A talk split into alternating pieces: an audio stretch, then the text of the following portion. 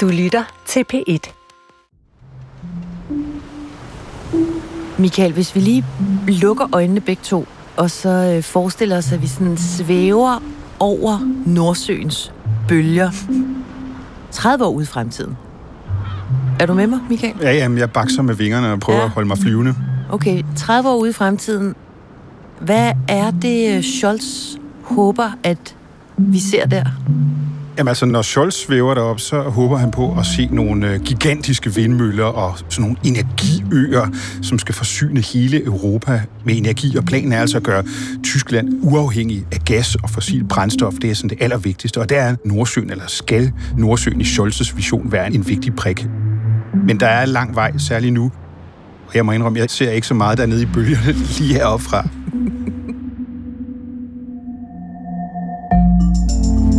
Chancellor Scholz, Olaf, the floor is yours. Thank you, Mette, for inviting us and for giving us the chance to cooperate and to work for the future. I 30 år har Tyskland haft en teori om, hvordan man skulle håndtere sin problematiske nabo, Rusland. Nemlig med samhandel og enorme energiaftaler. Det kunne nemlig afholde russerne fra at angribe sine naboer. Nemt, ikke? De seneste 20 år har Tyskland derfor fået filtret sig godt og grundigt sammen med Rusland og gjort sig selv meget afhængige af russisk gas. Den russiske præsident taler tysk i forbundsdagen. Ich bin überzeugt. Wir schlagen heute eine neue Men så viste det sig, at tyskernes teori måske alligevel ikke var så god. Faktisk kunne den ligefrem være fatal. I denne uge der blev Putins gas for alvor et økonomisk våben i krigen. Så hvordan i alverden håndterer kansler Olaf Scholz den nye energivirkelighed, vi står i? Og kan han rette op på årtiers afhængighed af russerne og deres gas?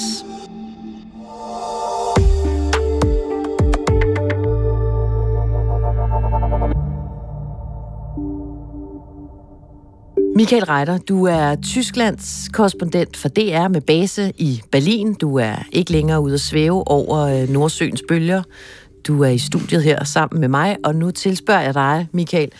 Da Rusland invaderede Ukraine, der blev vi jo alle sammen ramt af energikrisen, også her i Danmark. Men hvordan mærkede I det i Tyskland? Da krigen ramte, og Putin lige så stille lukkede mere og mere for gassen, jamen så brød der altså panik ud i Tyskland. For mærkeligt nok, så var de store tyske gaslager, som man tidligere havde solgt til russiske Gazprom, mærkeligt nok blevet tømt i månederne op til krigen. Kunne du mærke det helt konkret i dit hverdagsliv i Berlin? Ja, det kunne jeg, for den her panik, som jeg taler om, den var virkelig utrolig tilstedeværende. Den blev transporteret af stort set alle medier.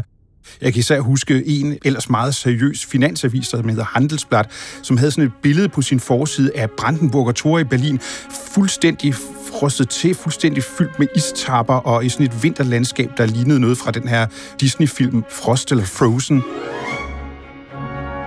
Og der stod sådan nogle ting med, at Tyskland kunne komme til at opleve en lige så kold og slem vinter som i hungervinteren i 1900.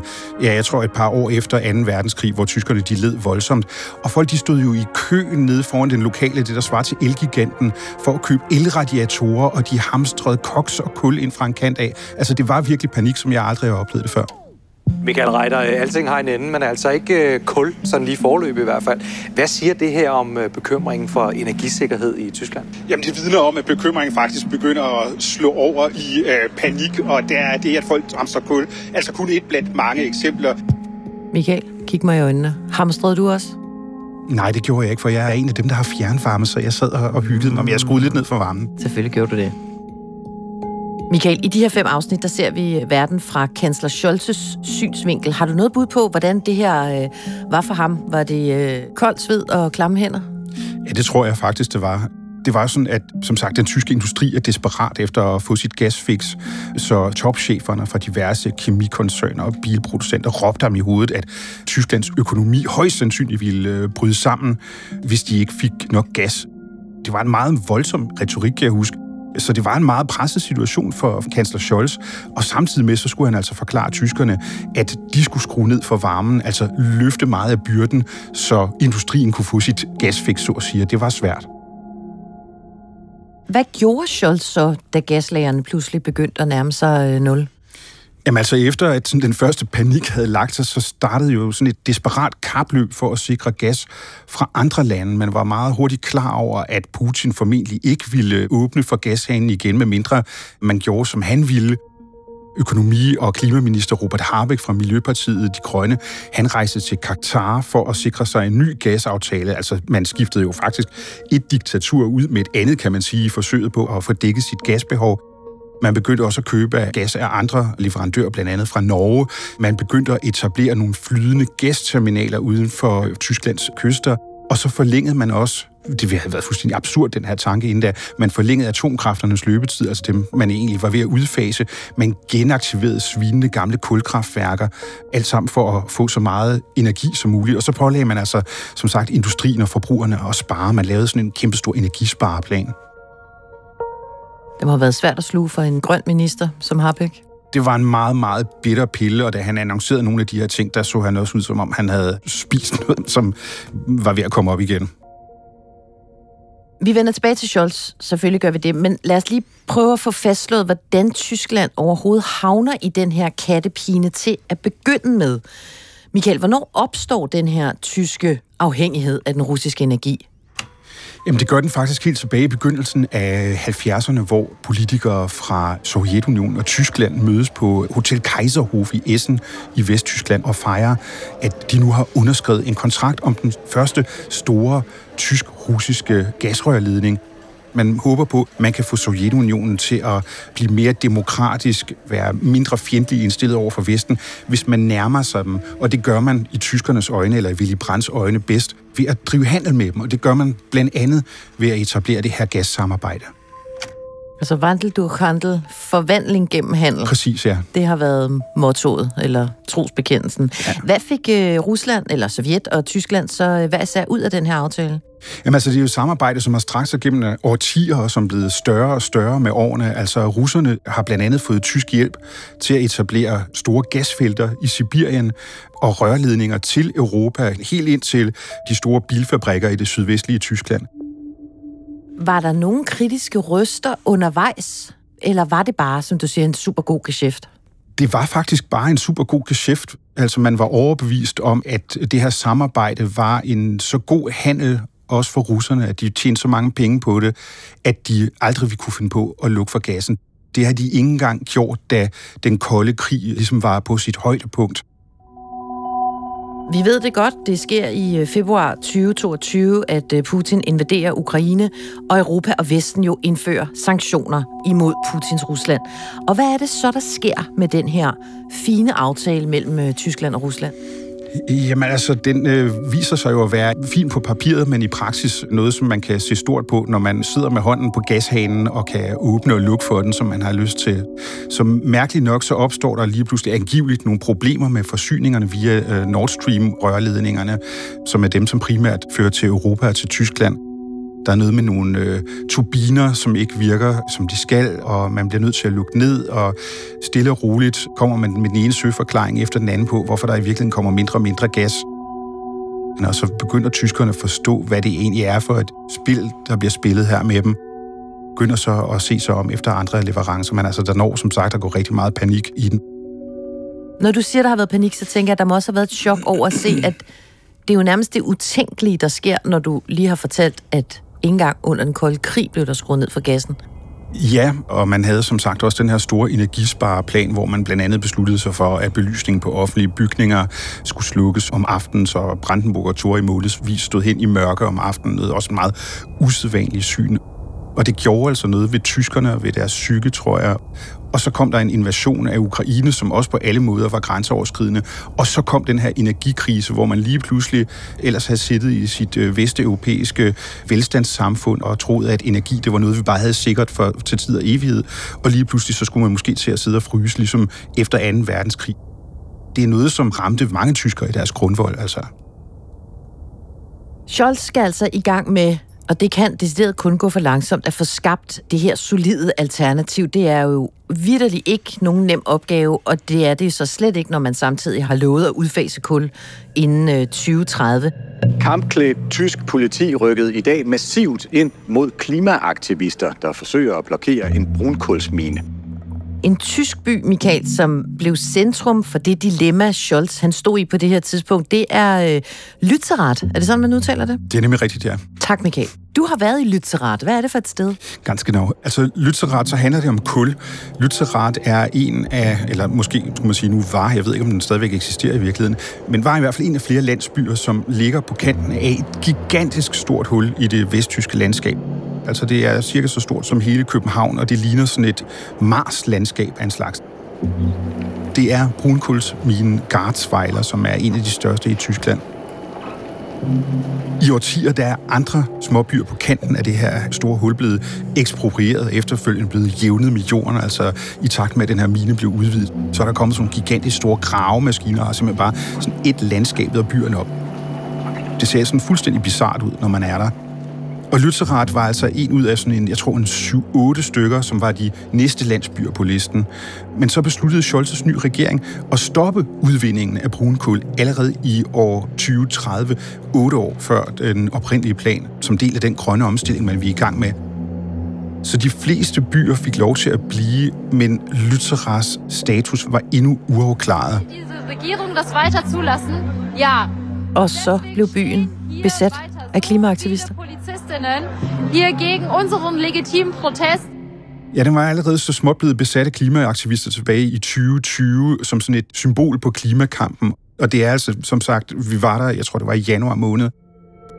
Altså, tysk politi har formentlig aldrig stået over for sådan en landsby som Lützerath, før der har været fuldstændig barrikaderet og befæstet super fascinerende sted, hvor aktivister har slået sig ned i de huse, som landsbybeboerne har forladt, da de blev eksproprieret. De har så malet dem i kulørte farver og opført, ja, man kan sige, de har opført sådan en form for tysk Christiania med sådan nogle lokale strukturer og sådan en lokal forvaltning. De opførte huse op i træerne, bygget barrikader, fordi de godt vidste, at på et eller andet tidspunkt kunne det være, at politiet kom og ville rydde byen der, sådan at de her gravemaskiner på et eller andet tidspunkt kunne komme til. Man troede ikke på, at den tyske regering ville lade Lützerath være i fred. Og de fik jo ret, aktivisterne, fordi sidste efterår, der ændrer Scholz-regeringen jo altså holdning i lys af energikrisen, mener man nu, at Tyskland har brug for brunkullet. Og det betyder jo altså, at lytteret skal ryddes.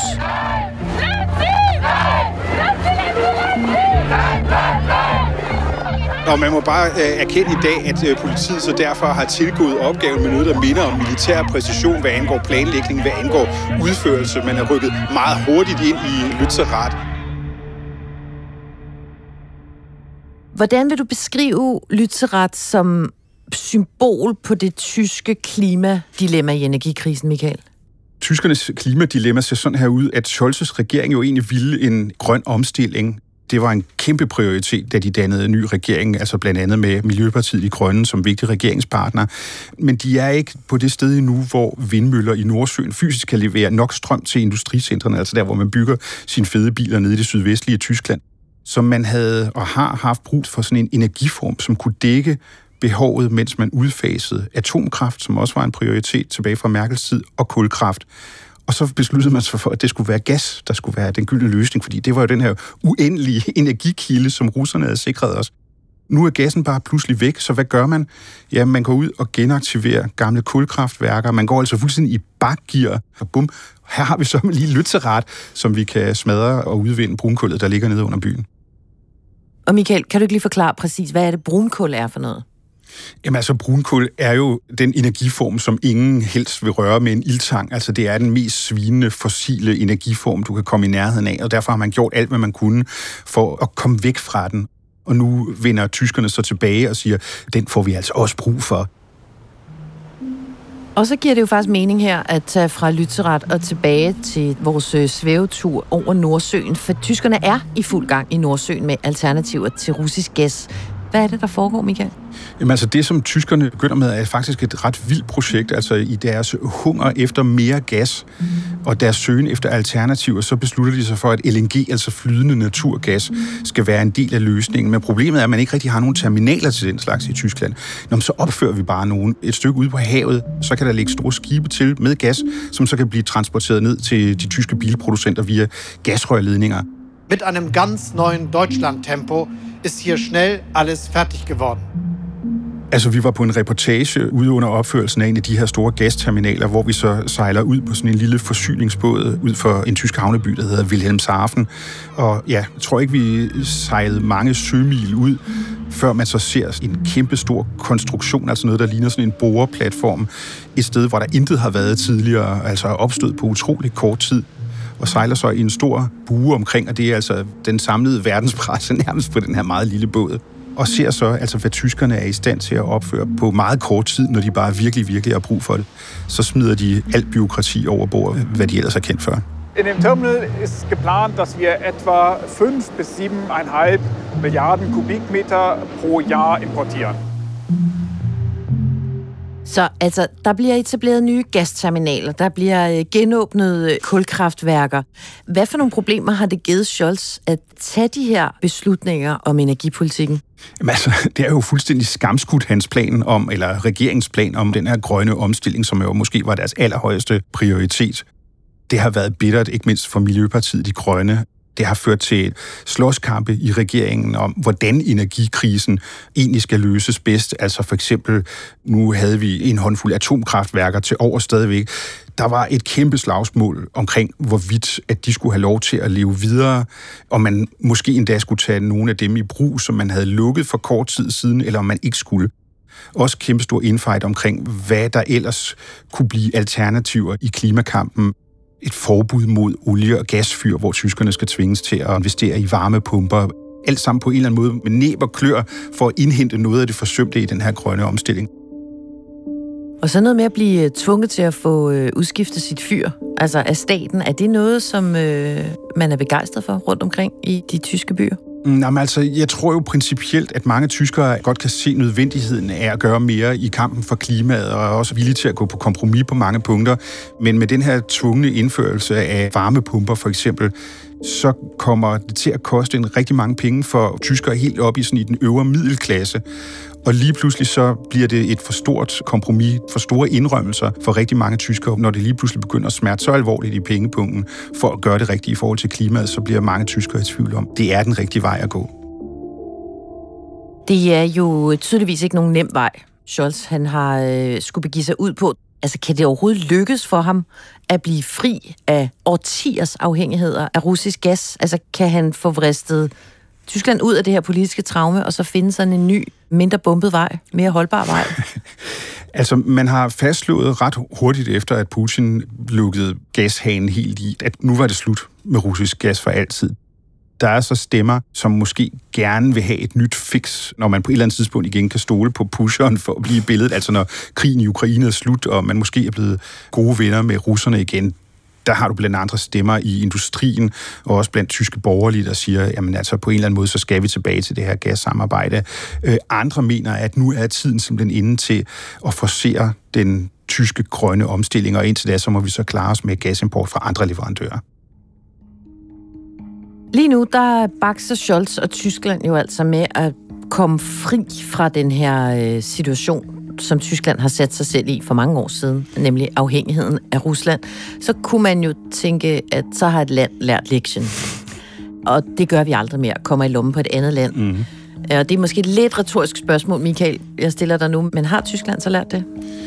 Jeg tror, at tyskerne er blevet opmærksomme på, at råstoffer og samhandel kan misbruges som politisk magtmiddel. Og det har fået tyskerne til i stigende grad at blive opmærksom på en anden samhandelspartner, som spiller en endnu større rolle end Rusland, nemlig Kina, hvor man også har nogle meget, meget nære bånd, hvor der er en voksende afhængighed af kinesisk marked og kinesiske investeringer i Tyskland også. The document described China as both a partner and a systemic rival. The two economic powerhouses seem as intertwined as ever og det begynder man at se mere og mere kritisk på, men det er svært på samme måde, som det er svært at undsige sig den russiske gaspusher, om man så må sige, så er det også svært at undsige sig et Kina, der bliver stadig mere dominerende, og måske et sikkerhedspolitisk problem for Tyskland, Europa og den vestlige verden.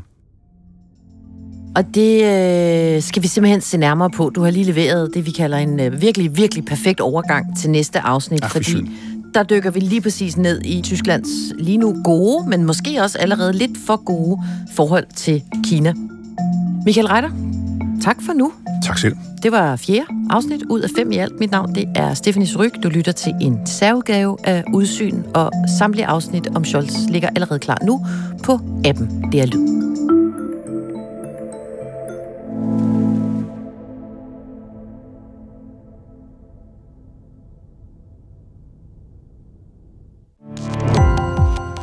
Gå på opdagelse i alle DR's podcast og radioprogrammer. I appen DR Lyd.